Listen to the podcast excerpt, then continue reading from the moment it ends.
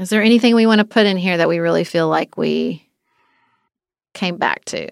I mean, I think the the COVID conversation is like I don't know how to describe it well, but I kind of want to let people know that it is a it's a conversation about life and like how we're thinking about our own attitudes at different points during the pandemics and what and what we've learned from it and what we're still learning, that kind of thing.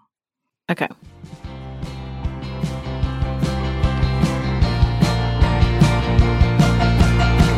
This is Sarah Stewart Holland. And this is Beth Silvers. Thank you for joining us for Pantsuit Politics.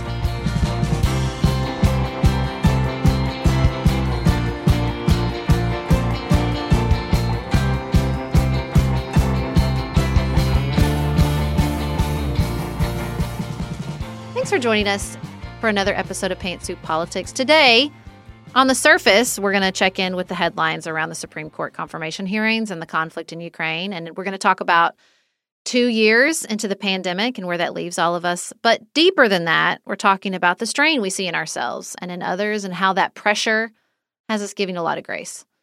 Outside of politics, we're going to talk about the parental dilemma that is sleepovers. Also, a role for grace there, I think. Before we get started, we're really excited to be about six weeks out from our book launching into the world. Now, what? How to move forward when we're divided about basically everything. Launches on May 3rd. We hope that you will pre order it today. If you have not, if you've already pre ordered, Thank you ceaselessly. We are so grateful to you. We hope that you are getting copies for yourself, for all your people. This is a book to be read in community for sure. You can follow the link in our show notes to pre order on Amazon or wherever you like to buy books. And of course, you can join us in Waco on April 30th for our live event there with Clint Harp and Kelly Harp celebrating the book. We'll have books for sale that night on April 30th, a little bit early. Tickets for that are in the show notes as well. Please help us realize Sarah's dream of being a New York Times bestselling author. Life is full of what ifs, some awesome, like what if AI could fold your laundry? And some, well, less awesome, like what if you have unexpected medical costs? United Healthcare can help get you covered with Health Protector Guard fixed indemnity insurance plans. They supplement your primary plan to help you manage out of pocket costs. No deductibles, no enrollment periods, and especially no more what ifs. Visit uh1.com to find the Health Protector Guard plan for you. We are special breakfast people here at Pantsuit Politics, but not just when Beth and I are on the road. The truth is, I want something warm from the oven every Saturday morning and Sunday morning. It's just the truth. It makes it feel special, makes it feel exciting. I don't want to work at it. So, the first time I ever saw Wildgrain, which is bake from frozen subscription box for sourdough breads, fresh pastas, and artisanal pastries, I was obsessed. You guys, I've been a member for over a year. It's amazing. It's so easy. Every item bakes from frozen in 25 minutes or less, no thawing required. You can fully customize your Wildgrain box. You can choose any combination of breads, pastas, pastries. You can even build a box of only breads, only pastas, or only pastries if you'd like. And for a limited time, you can get $30 off the first box, plus free croissants in every box when you go to wildgrain.com slash pantsuit to start your subscription. Sometimes I make one single croissant just for me because I want to feel special, and they're so good. You heard me. Free croissants in every box and $30 off your first box when you go to wildgrain.com slash pantsuit. That's wildgrain.com slash pantsuit, or you can use promo code pantsuit at checkout. Do you want a bra that's sexy or a bra that's comfortable? Thanks to ThirdLove, you can have both. ThirdLove was started to take all the frustration, ick, and ugh out of bra shopping. That's why they make solutions for every bra problem, aka problems. Their bras make it easy to bring back perkiness you haven't seen since high school, get smoothing you know where, and have straps that actually stay put. Designed at their headquarters in San Francisco and made from premium materials, they put every style through hours of wear testing on real women, including themselves, before it's given the stamp of boob approval. Comfort and support are guaranteed. Plus, whether you're a double A cup or an H cup, their virtual fitting room will help you find your perfect fit fast. And they've even invented half cups. No more feeling stuck between two cup sizes that don't fit right. It's time to get your problems solved. Visit thirdlove.com and get 15% off your order with code podcast15.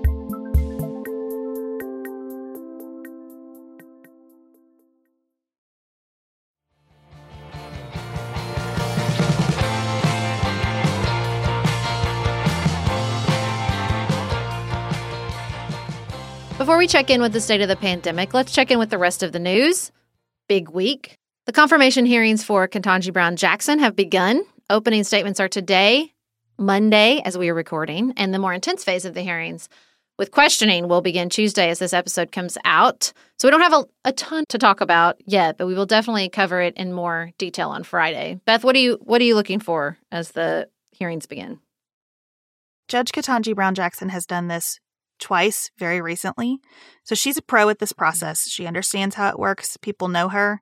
They understand what she's about. I also heard there was lots of prep late into the night happening as well. She is practicing for the questions that she anticipates. I think that even though there will be an element of showmanship, as there always is in the United States Senate, especially because folks have learned that you can launch a presidential campaign on how you act in mm. the confirmation of Supreme Court justices in that process. I think we'll have some of the circus, but much less than we had last time. I think she will handle it well, as she has done with her previous two confirmations. And I'm interested in hearing the discourse around her career as a public defender because I think that it comes mm-hmm. at a mm-hmm. moment when Americans are concerned about crime, but we also have had a lot of momentum around the reform of our criminal system. So I think there will be interesting conversations and writing about that, and I'm looking forward to discussing it more as this process unfolds. Of course, the nomination hearings of a Supreme Court justice would be the top headline any other time, but the Russian invasion of Ukraine and the war in that area of the world continues to demand a lot of worldwide attention and American attention, of course. Over the weekend, the Institute for the Study of War released a report arguing that the war has reached a stalemate. This is a quote from the report Stalemate is not armistice or ceasefire. It is a condition in war in which each side conducts offensive operations that do not fundamentally alter the situation. Those operations can be very damaging and cause enormous casualties. I don't know about you, Beth, but I thought that perspective both sounded right and also was helpful to me. I'm really trying to, at any moment, sort of when I'm consumed by the conflict in Ukraine, to not keep it in this sort of two dimensional, almost like uh, anthropomorphizing Ukraine and Russia in this way that ignores the fact that there are just a lot of human beings involved making decisions all the time that have enormous consequences. And I don't mean just putting as much human detail on the enormous suffering, because I also think that that can kind of blind you in a way to the pragmatic realities of what are happening what is happening there with the with the armies. That's why i thought the institute for the study of war was helpful. It was like let us let me talk about what's actually happening with the armies engaged in this conflict right now. And i thought that was very helpful for me yeah, I think pragmatically, a stalemate means protracted terrorism and some attempt to respond to protracted terrorism. It feels pretty awful to watch.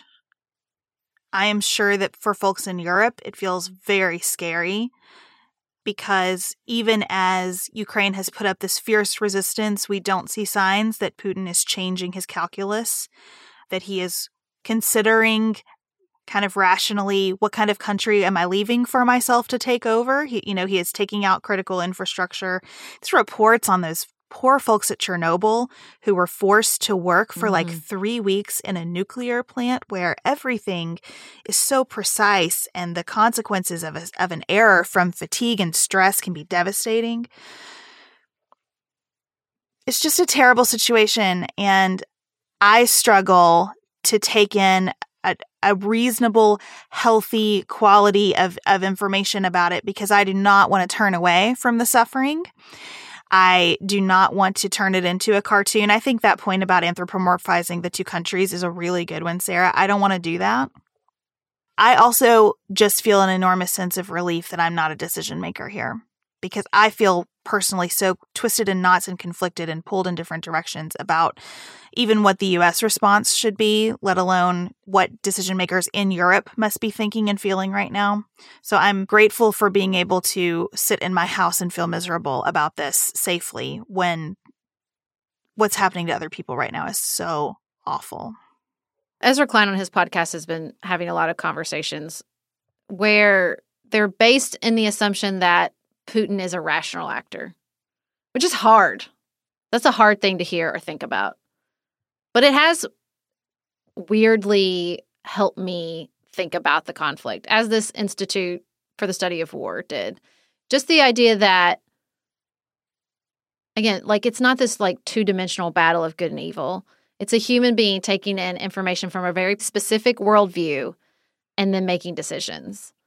And that to me makes it easier for me to wrap my head around, not in a less painful way, not even necessarily in a less disempowering way, but just in a way where I feel like I'm I'm taking in the information in a way that is contributive, if that makes sense. Like in a way that it's like it's increasing my understanding, even if that understanding is just of how horrific a stalemate can be. Even if that understanding is how, like, the death of generals is not affecting Putin. Even if it's an understanding of how limited the American options are, right? It just, it feels less just pointless and it and it gives me a direction for my thinking and it's like that's it's almost like that's the best we can do it's just at least it's not a it's like a direction for my thinking as opposed to just a a stuck in one spot thinking even though you know the argument of this report is that's exactly what this conflict is is stuck in one spot so i've really been working on not being hyper rational, which is a tendency that I have that I have identified in some personal work that I'm doing. And so I worry sometimes, especially when I'm listening to Ezra Klein's show, is which I do, and uh, reading some of the more academic work. I read Foreign Affairs every single day, at least one piece from Foreign Affairs, and sometimes I think I'm getting too academic here because because that's a coping mechanism for me, and I need to remember to be in my body as well and in my gut as well. And, you know, that's just a hard part about being a human and having all of these faculties. There's always a place to run inside your own body and head when when things are this hard and this difficult to make any sense of. I'm going to talk more about that during our COVID conversation. I have a feeling that just making sense of things right now feels really difficult to me. And so I'm trying to just give myself permission to not make sense of it, to do the academic work in doses, but not to use that as a coping mechanism, to engage with the heartbreaking photographs and the stories of people in Ukraine on an individual level in doses, but not to get overwhelmed by that, to hear our listeners pushing us on why we care so much about this and elevate it above other conflicts, and to hear from listeners who say, Why isn't America doing more? I'm sitting here in Europe on a military base wondering what we're doing. I'm trying to just be with all of it in all those different spaces in my body. And that is unpleasant. But again, I'm I am also trying to hold a sense of gratitude that that is my biggest challenge when it could be otherwise so easily. So I want to take a, a hard turn, but I don't think it's unrelated to what you just said, which is with regards to the economy, because I feel like this journey that you just described probably feels very familiar to Jerome Powell. So the Federal Open Market Committee officially raised its benchmark interest rate by 0.25 percent points. Now we knew this one was coming. They've been broadcasting this for quite a while, but we don't know what happens next. And to me, like what you were saying about you have to acknowledge the reactivity you need to lean into the intellectualization but balance the two like feels very relevant to the federal reserve and you know assessing this current moment and trying to decide what to do. That is also a decision maker i do not envy especially as we just keep getting sort of more economic hurdles. We have a worker strike at canada's second largest railroad.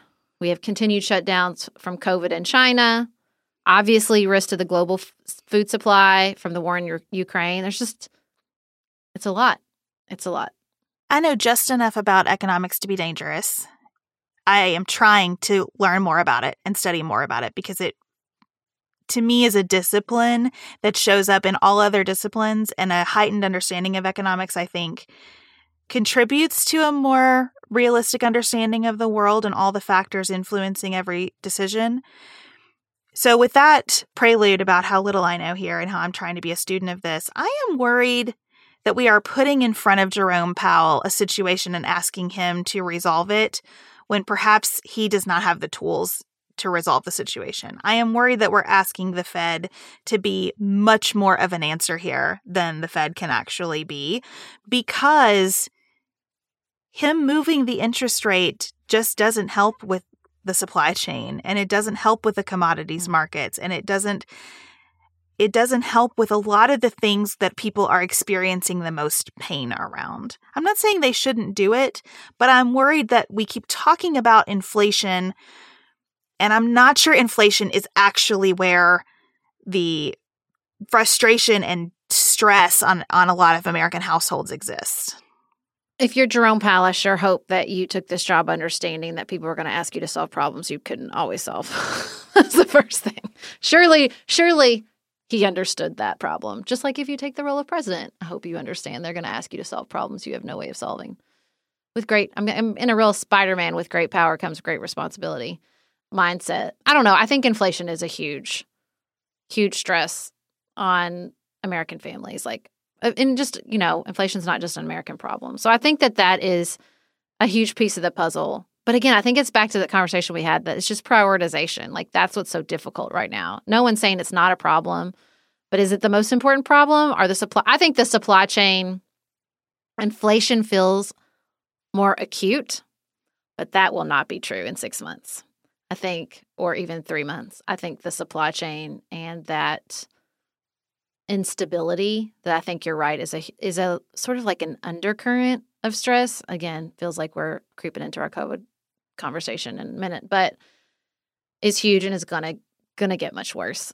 I think we just are only, you know, right as we're about to to come out from the instability created from the pandemic, like there's all these additional forces weighing on the the supply chain. And it's just like supply chain again it's like we get in this like two-dimensional conversation where it's just so hard to put words around what that means to people what it mean i don't think we know. I think we'll probably have like sociological studies and psychological studies decades from now that are like oh this is what happens when there's just lots of media reporting about you might not be able to get something right? Like or there's a, could be a global food supply chain crisis. Like i just don't think we understand how that plays on our psyches yet and probably won't for a long time. But I know enough to know it's not great.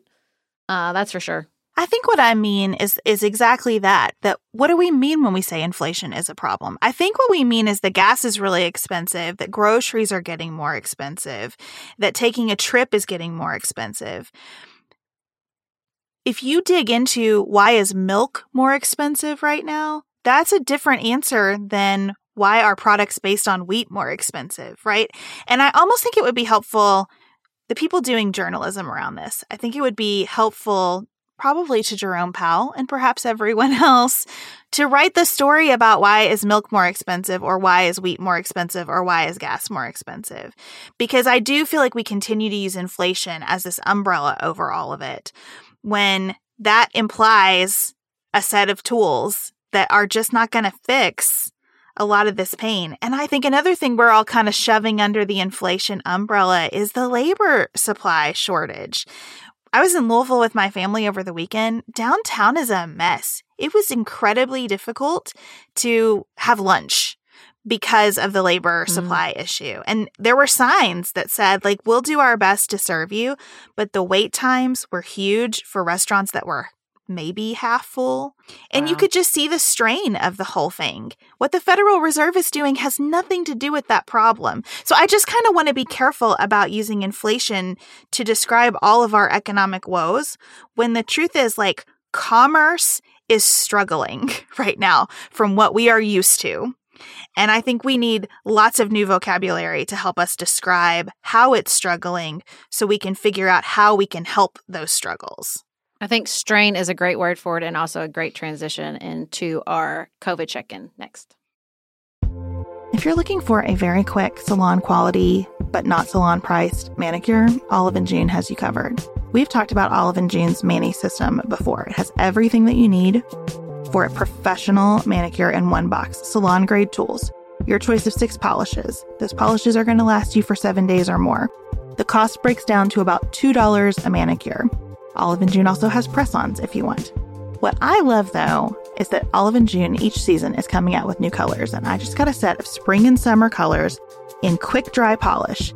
They say this dries in about a minute. It seemed dry to me in about 30 seconds. It was not kidding about being quick dry.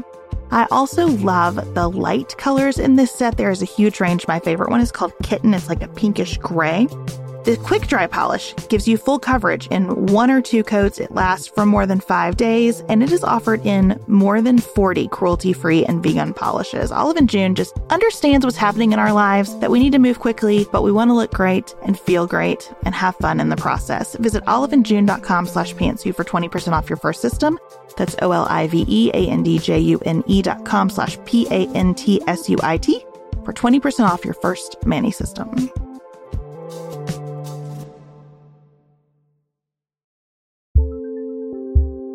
Just finished A Court of Thorns and Roses and craving another fantasy world to devour? Dipsea's got you. Dive into spicy enemies to lovers' tales or embark on an epic romance between immortal fae and sworn foes. They've got fantasy romance stories perfect for your morning walk, late night, or long bath. Dipsea is an app full of short, spicy audio stories. They bring scenarios to life with immersive soundscapes and realistic characters. Discover stories about second chance romances, adventurous vacation flings, and hot and heavy hookups. And there's a growing library of fantasy series with werewolves, Greek gods and goddesses, Regency era historical fiction, and fairy smut to explore the bounds of your pleasure. New content is released every week, so in between listening to your favorite stories again and again, you can always find something new to explore. For listeners of the show, Dipsea is offering an extended 30-day free trial when you go to dipseastories.com slash pantsuit. That's 30 days of full access for free when you go to D-I-P-S-E-A stories.com slash pantsuit. dipseastories.com slash pantsuit.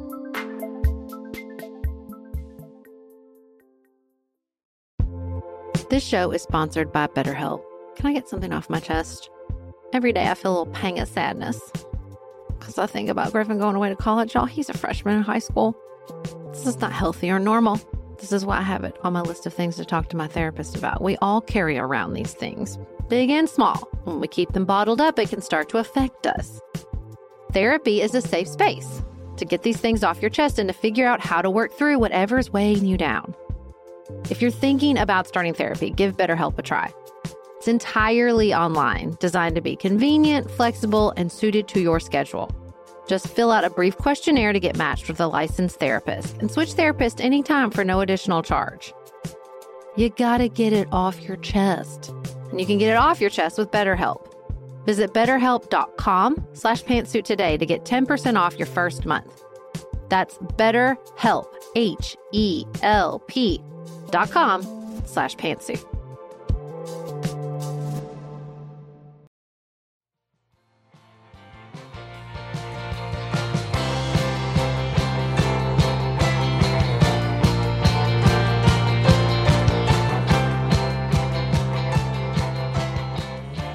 The World Health Organization declared COVID 19 a pandemic on March 11th, 2020. Here we are on March 22nd, 2022, many years later. And since then, 6 million people have died globally, with almost 1 million American lives lost. We do have highly effective vaccines and continue to see falling case rates, hospitalization rates, and death rates after the last Omicron surge here in the United States. However, vaccines for those under five remain evasive. Pfizer recently submitted to have a fourth shot approved, and cases are rising in Europe from an Omicron subvariant, a new word I didn't know I was going to need in my life regularly.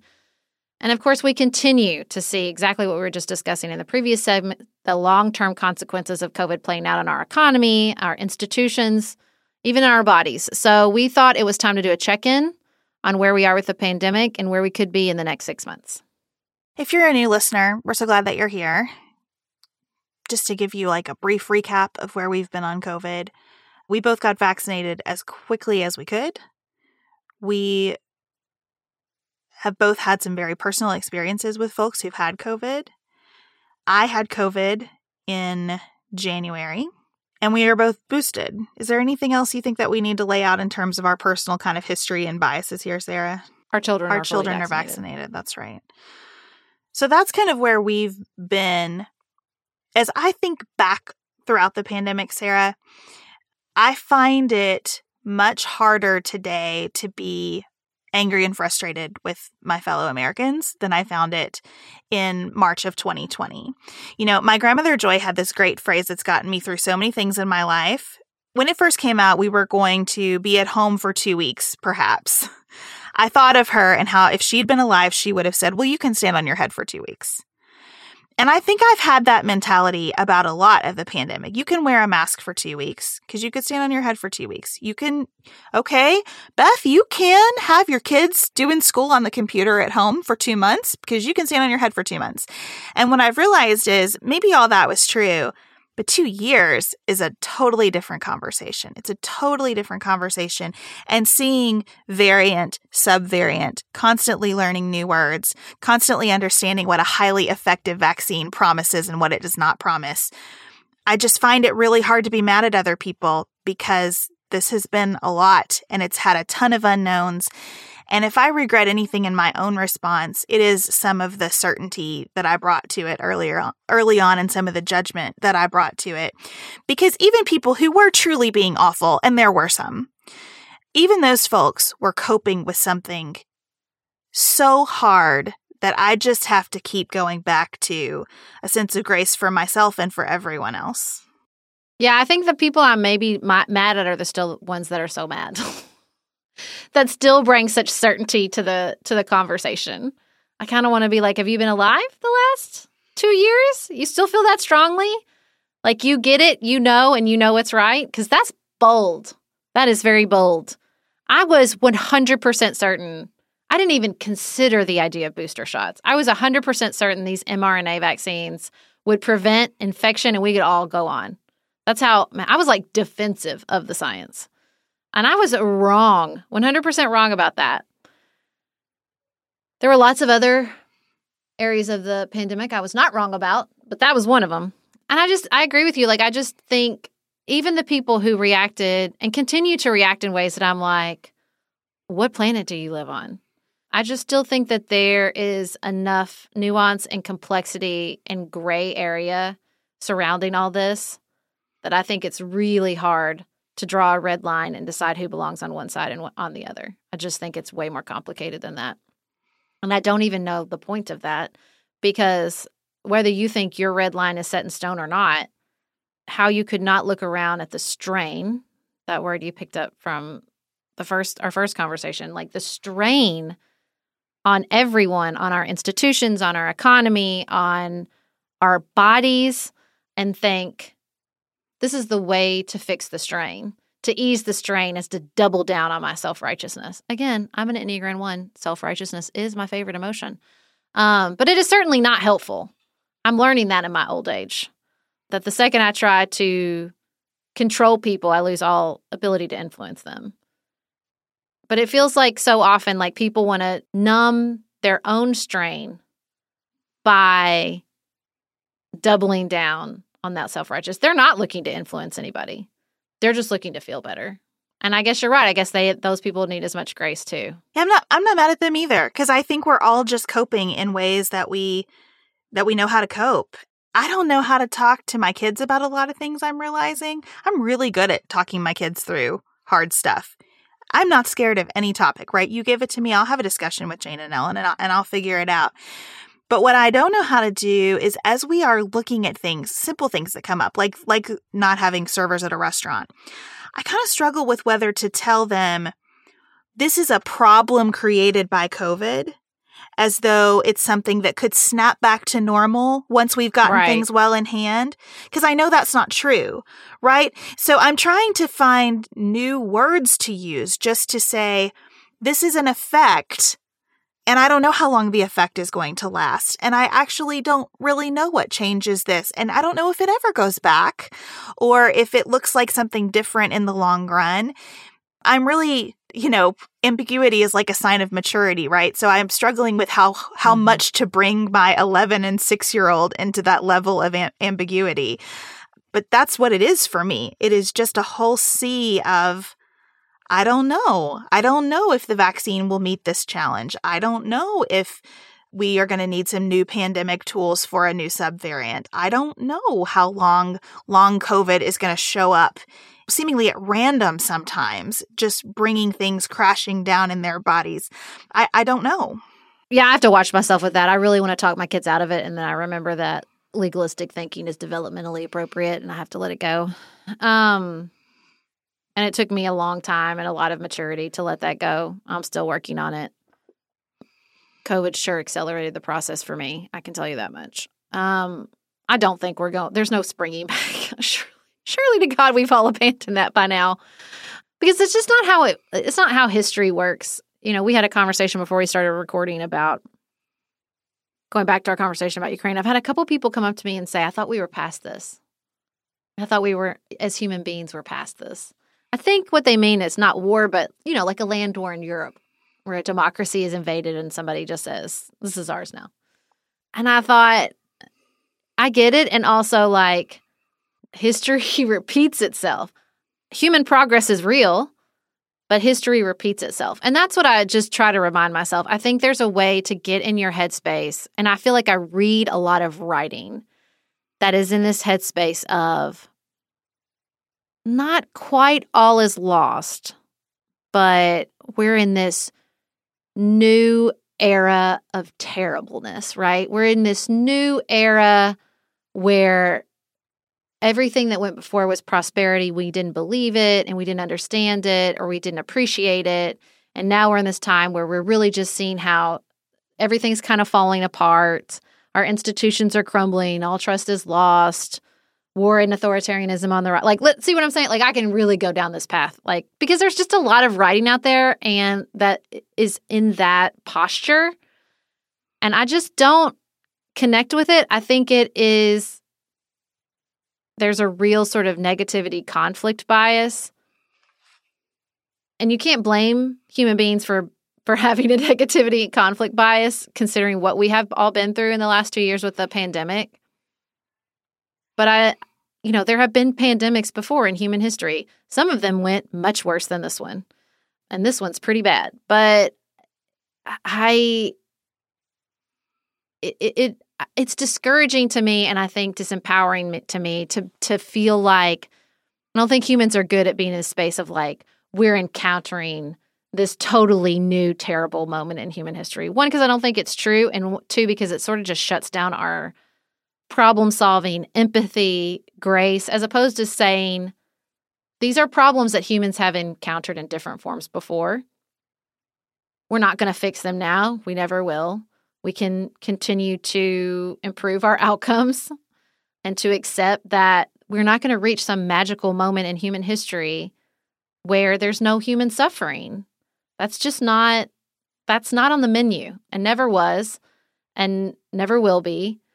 And the, to put our the, this pressure on ourselves to feel like like we had it and we lost it or if we could just get it together and stop fighting we could get there. I just think it increases the strain in a really unhelpful way when there's there's enough to be strained about. There's enough problems, there's enough issues. We don't have to create this sense of like we're in this this new moment where everything is falling apart and is terrible. It's just tough because I, have learned a lot from Donald Trump's language, to be honest with you. And one of the things that I learned didn't know, see that I, one coming. I, like to keep you on your toes now and then. one of the things that I learned from Donald Trump's language is listening to how he had to use superlatives about everything. It's like a thing is meaningless mm. if it's not mm. the best, the worst, the greatest, the most. It just helped me understand that that does really speak. We are dramatic beings. We are wired for drama.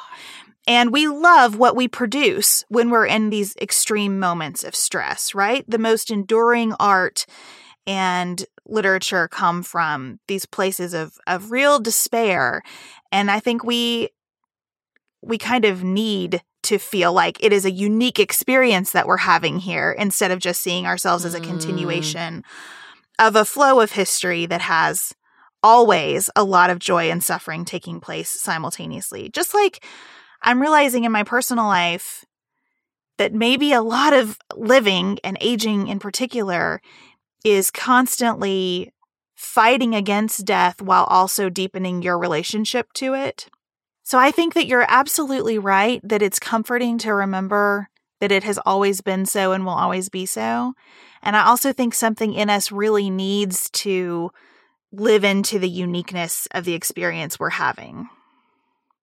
It feels as if the superlatives, in a way, shut down our experiencing of the real drama, of the real joy, of the real suffering. It's like this very weird coping technique. We have to decide what's going to happen, right? We can't just be present in that this is enormously complicated and difficult and full of suffering, and there is something truly terrible happening. It has to be like, and either one, this is why we got here and this is whose fault it is, or two, this is why we'll never get out of it and this is whose fault it is. And I hate that. It just feels like it's such a it's such a compression and a, like an exit strategy. Like a just well, let's just let's just shrink it down and figure out who to blame so we can all move on. And you know that the strain we feel in so many areas of American life to me are because we keep trying to do that. We keep trying to blame the people who won't vaccinate or who won't mask or the people whose politics are different than ours or blame the labor shortage on X policy or the immigration crisis on X politician or X. And just to me, instead of saying, like, we are the committee, we're here in this moment, there will not be an easy solution because there's not an easy villain either. And so that's it. It always feels like a, like just a way to get out, just to get out from the messiness. And that's, I mean, I think you're right. I think that's what Donald Trump was so excellent at harnessing. It's like, it's not like Donald Trump. And this is why Hillary Clinton suffered from the opposite, right? It's because she kind of was like, well, it's more complicated than that. But nobody wants to hear that. But it is. I mean, I don't know what else to tell you. It's more complicated, guys.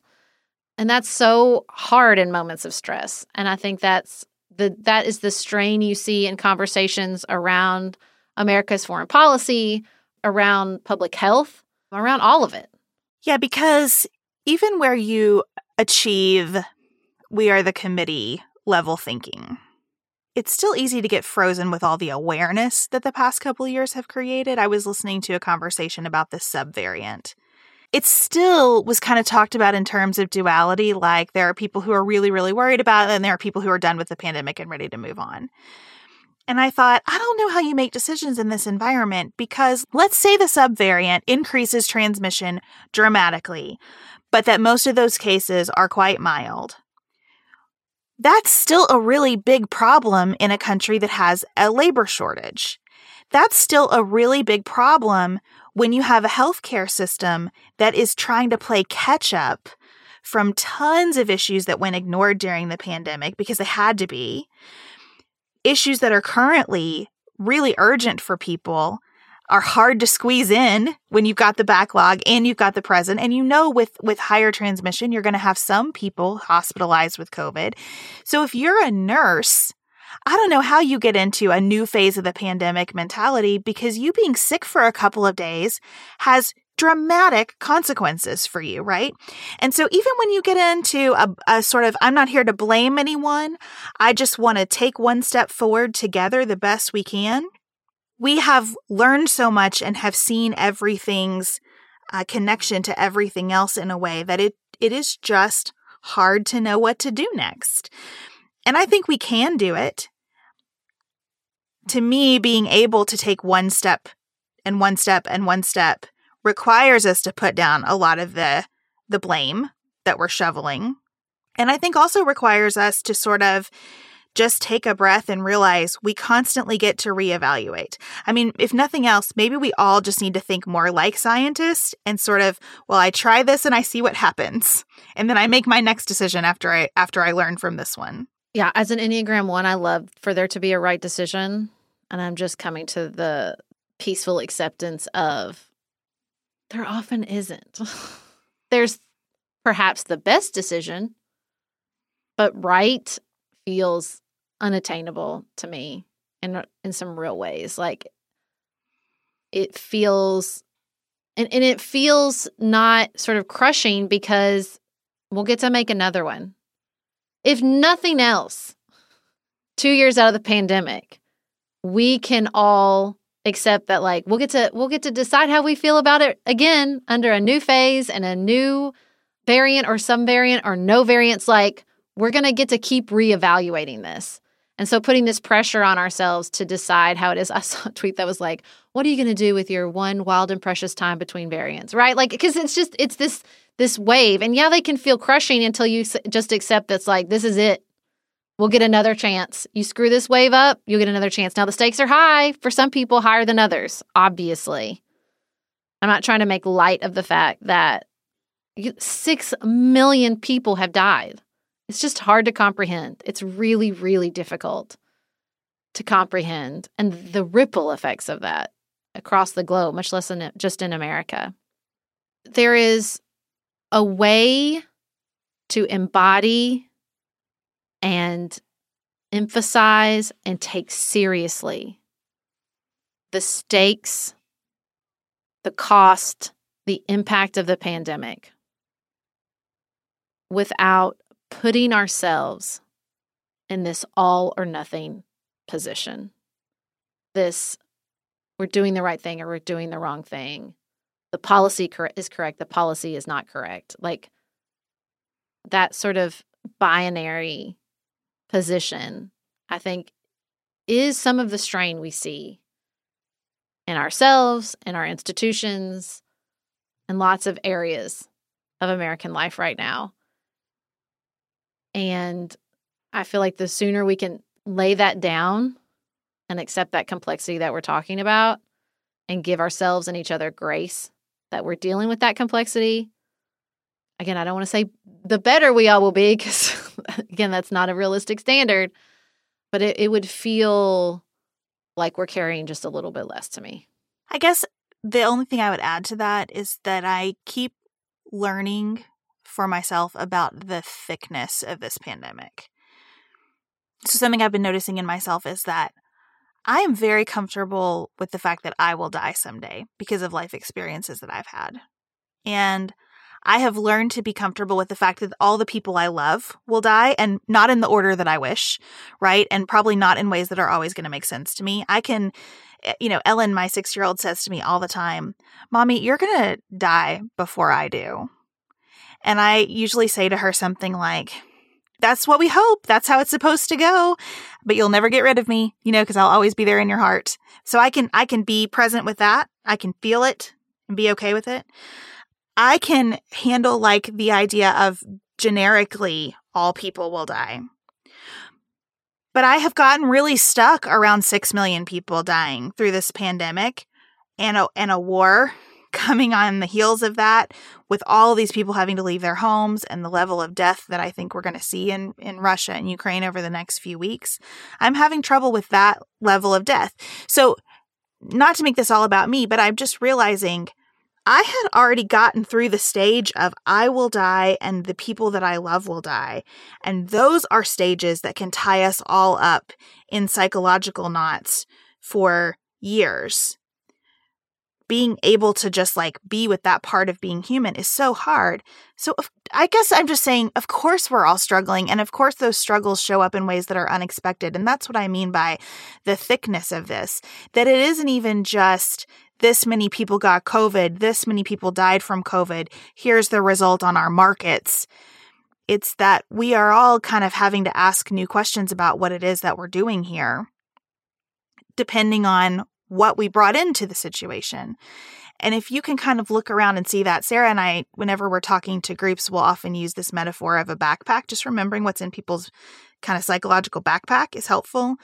That is carrying me through some of these difficult conversations.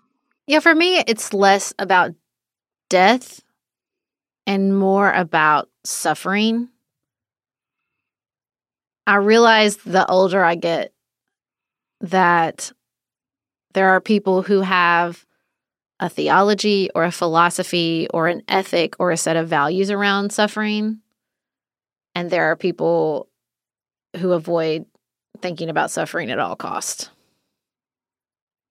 Some of that is largely driven by personality. It's not about, I think, whether you're a good person or a bad person, but, you know, COVID has crystallized and clarified my understanding of the inevitability of suffering in human life and human existence and the potential role of suffering in human life and the ever present nature of suffering in, in human life. And so, in a way, I think that's why it doesn't feel new to me and that why those conversations about like this this new phase or place that humanity finds itself in or Americans find themselves in just always ring kind of hollow because I think no, it's not necessarily new. The one constant in human history is suffering. But I think that you're right. I think for people and a culture, I don't even want to say people because I feel like that individualizes in a way that's not very helpful and can feel like judgment, and that's not what I mean. But in a in a culture, in an American culture that I don't think I'm breaking new ground here when I say did not exactly prioritize a deeper understanding of suffering or death. It feels, like you said, it feels so heavy and so thick and so difficult. And I don't think that's going anywhere two years in. I think that that understanding, that sort of cultural struggle, that societal struggle with the suffering from the pandemic and now the suffering that we see across the globe and the suffering we feel as a consequence of the strain on our institutions and our lives and our families that's just that's going to continue and i'm just thankful that we have a place to have that conversation here at pantsuit politics Sarah and I have talked many times about our desire to age as gracefully as possible, and skincare is a huge piece of that. I spend a lot of time and money thinking about my skin, and I have added Ritual to my routine, which just gives me a lot of comfort. Ritual is here for us.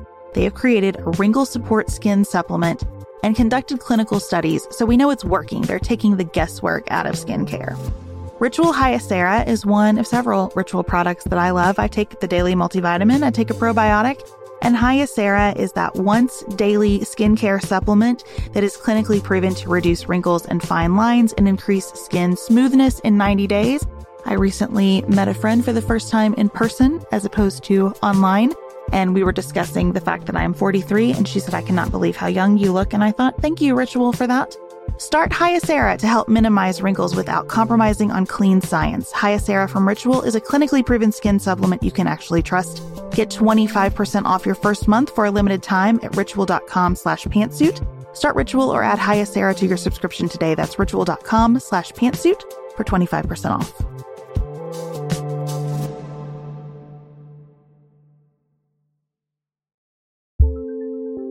There's not much worse than a dry itchy scalp.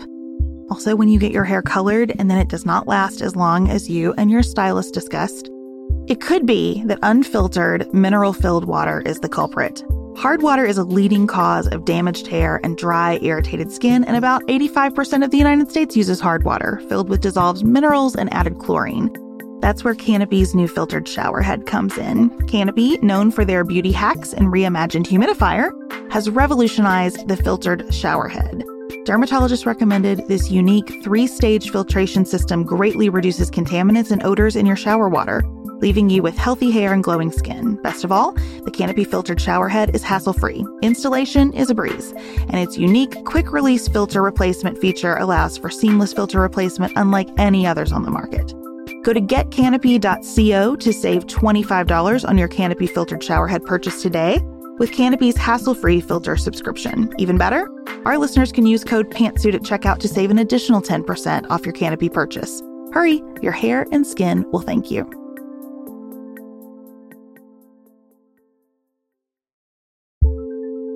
Do you want a bra that's sexy or a bra that's comfortable?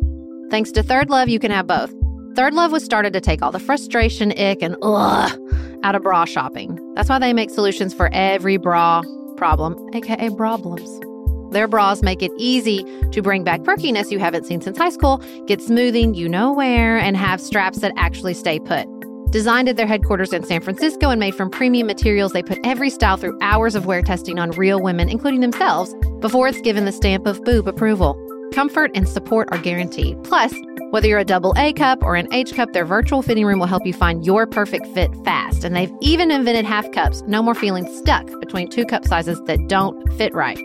It's time to get your problems solved. Visit thirdlove.com and get 15% off your order with code podcast15.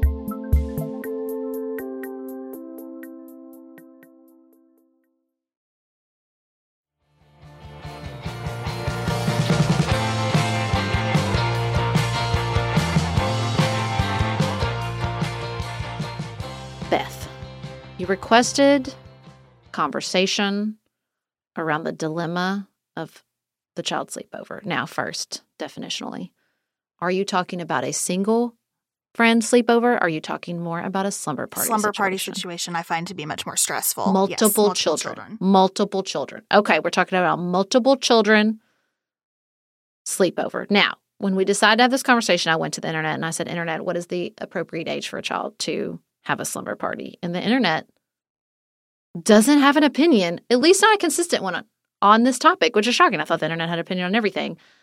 But it's all over the map. Now, there seems to be a, a general settling around seven to nine. But what I was really shocked to see is that the American Academy of Pediatrics does not have a position on this. That's not very helpful. that doesn't solve my problem. Hyper rational me would like an answer. Thank you so much. I really thought they would. I thought there would be like, I was like, oh, I'll just ask the American Academy of Pediatrics what their stance on this is. And they said, no comment. There was like an article I read where a guy said that we're accelerating the age for this, which I'm usually like very like into those arguments, like we're pushing kids more than we used to. You know, I have a lot of pictures from summer parties when I was definitely like, and me and my friends were definitely like five, six, young.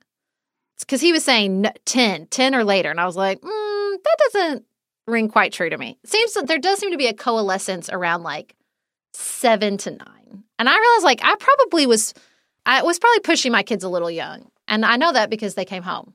But how, how do we feel about seven to nine? well, that feels less scary to me. It is older kids where this feels like a harder call. I am totally Okay. comfortable with four seven year olds in their sleeping bags watching a movie in my basement. Like, that's easy. It is this 10 plus where Jane and her friends, so my daughter Jane is 11, they want to have group sleepovers often. And they are mm. great kids. And they have great parents. And so I am trying to settle myself that that's okay. But it is when they get to a place where they have some expectation of privacy and there are just more themes happening in their lives in general that this makes me uncomfortable. Okay, well, now I do have a stance on the maximum age, which is also not a conversation that happens, and I think it should. My mother in law raised five children, four boys, and a baby girl. And the position in her home was no more sleepovers after the age of 13. You may not go anywhere else after the age of 13. You are only going somewhere else because you want to do something that you could not get away with under my roof. And the second I re- heard her, I don't even remember the first time, like I heard this rule. I don't know if she said it or if Nicholas said it, was telling me about it, but I thought, yes, ma'am, that's my rule. You know, sometimes you just hear parenting things and you're like, yep, that's it. Like I had a real estate agent once who said, you can't get your driver's license until you get your Eagle Scout. And I thought, that's it. That's the rule. Taking that one. And so my kids know 13, we're done. Now, you can have a friend to our home to sleep over. And I realize there is some hypocrisy there. and I, th- I think that was her rule. Maybe I needed to clarify with my mother in law. But just at 13, I was like, yes, that's a great idea. Because I definitely know what I was doing at sleepovers post age 13. See, I I wasn't. My sleepover experiences were great. And I had lots of them, especially in high school. Y'all never snuck out or did We- bad things? Listen, I grew up in a really rural area though. So that defined a lot of things differently. oh, I yeah. slept over with people because it was practical. I didn't want my parents to have to drive Right. 45 minutes to get me at 10 o'clock on a Friday night, right? Okay, but you don't live in a But I don't area. live, and I think some of that, I think some of the struggle I feel is understanding that my kids are growing up differently than I did. They just are. And so I Mhm. have to have some different tactics and a different framework. And it's not just things are so different here these days. It's I live in a really different setting than I grew up in. Yeah. And I really trust my girls and I am really especially in this like tween stage working on how do I get to yes with Jane because I want a giant Mm. bank of trust with her. I want her to tell me everything. I want her to be able to call me in any situation. So I really am trying to say yes to her as much as I can. And I want to give her strategies. So I have I have said yes to some sleepovers that I really wanted to say no to. And we've had a long conversation beforehand about and she laughs at me as I start going down this road, which is good. I think that's a good I think that's a good posture where she's having fun with it instead of thinking that I have that I am a worrier. But I'll say, what are we going to do if you're uncomfortable about anything? If you're just uncomfortable about anything, it's a little tense in the air, you want to leave, I'm going to come get you right away. You don't have to tell me why, but I will come get you immediately. And we kind of go through all of these things, and I hope that I'm giving her some good skills, but oh, it just ties me up in knots. It really does. Well, let me tell you this. I grew up in the burbs. I did not grow up in a rural area. There were lots of not great things happening at sleepovers uh, with boys, with sneaking out, with alcohol, with just bullying. I did read an article that said the two non negotiables are the kids have to remain together at all times and cell phones are checked at the door, which I thought were those those were two very strong, great non negotiable I rules for sleepovers really as like they get checking older. cell phones at the door. I like that a lot. Yeah. And I like that you have to be together because that's definitely where a lot of things went sideways at my like girl sleepovers is people would like two people would go off or three people. And like that's not a good scene. Bad idea. However, um, I will say this. Uh, my mom did not live in a let's get to yes zone. That's not that's not her vibe. Definitely wasn't Nicholas's mom's vibe. There was no trying to get to yes. Um, and I think she would tell you, and she was right, that there were times when she just did not like the person that I was supposed to go to their house. And she said no. And she didn't give two shits if she got to yes. Like it was no. And she was right. So I think like there's a balance there. Cause if your gut is saying like, I don't want you to go to that person's house, there's probably a reason for that. It's so hard though. Cause I think you're right. Like just no, no, no, no, no. I have to watch that. Nicholas and I are both, we love no. It's just so easy. No, we don't want to. No, that's that requires way more decision making on my part. And I'm really I like the one decision, which is no. So I have to watch that. But I do think, you know, and there's like real safety concerns. Like there's real like do these people secure their guns? I mean, less when you're talking about twin girls, but I don't know. World's wild out there, you know? Who God knows what the next TikTok trend will be.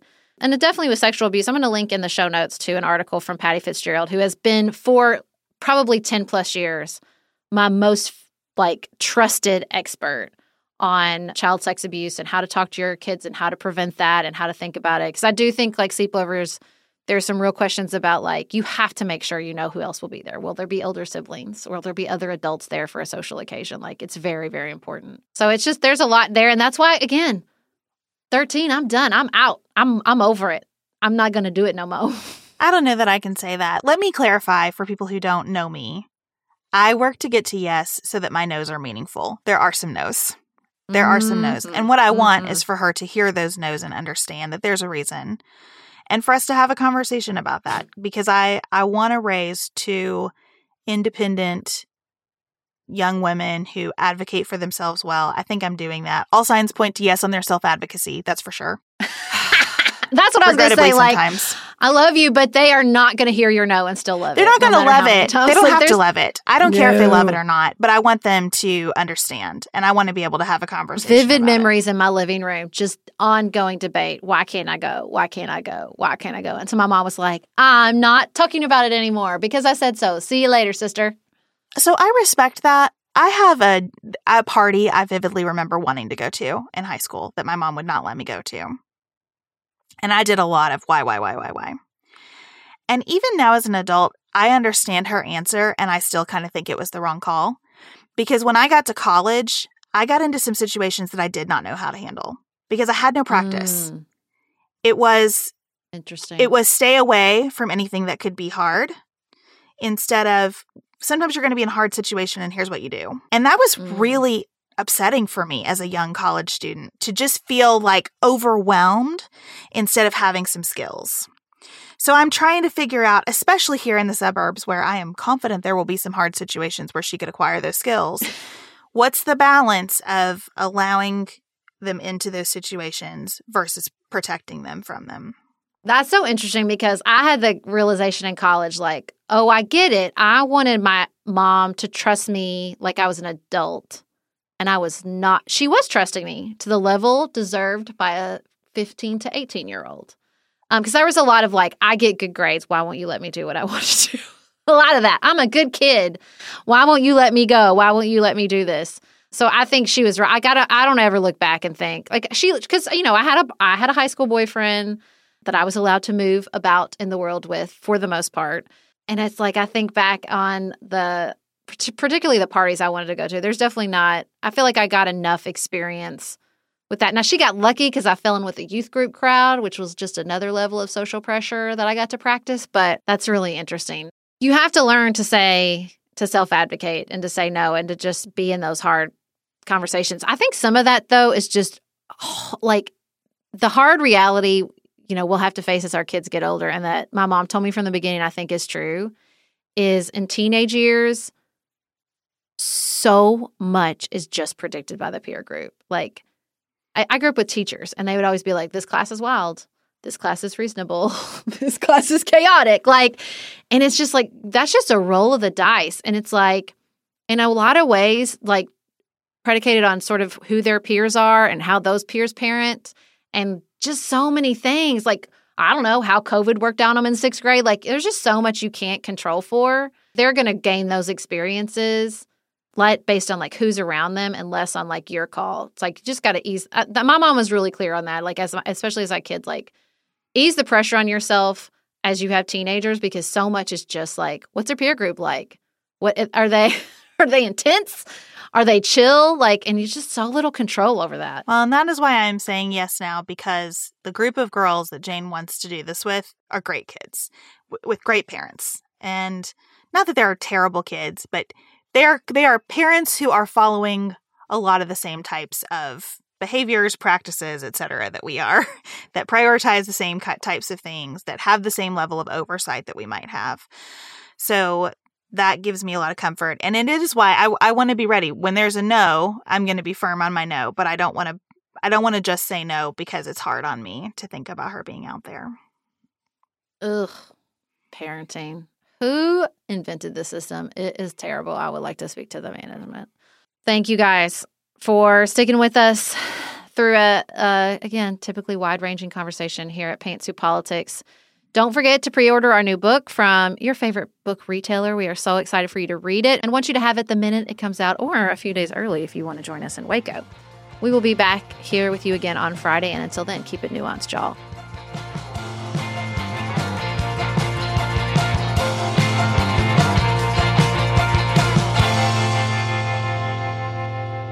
Pantsuit Politics is produced by Studio D Podcast Production. Elise Knapp is our managing director. Maggie Penton is our community engagement manager. Dante Lima is the composer and performer of our theme music. Our show is listener supported. Special thanks to our executive producers.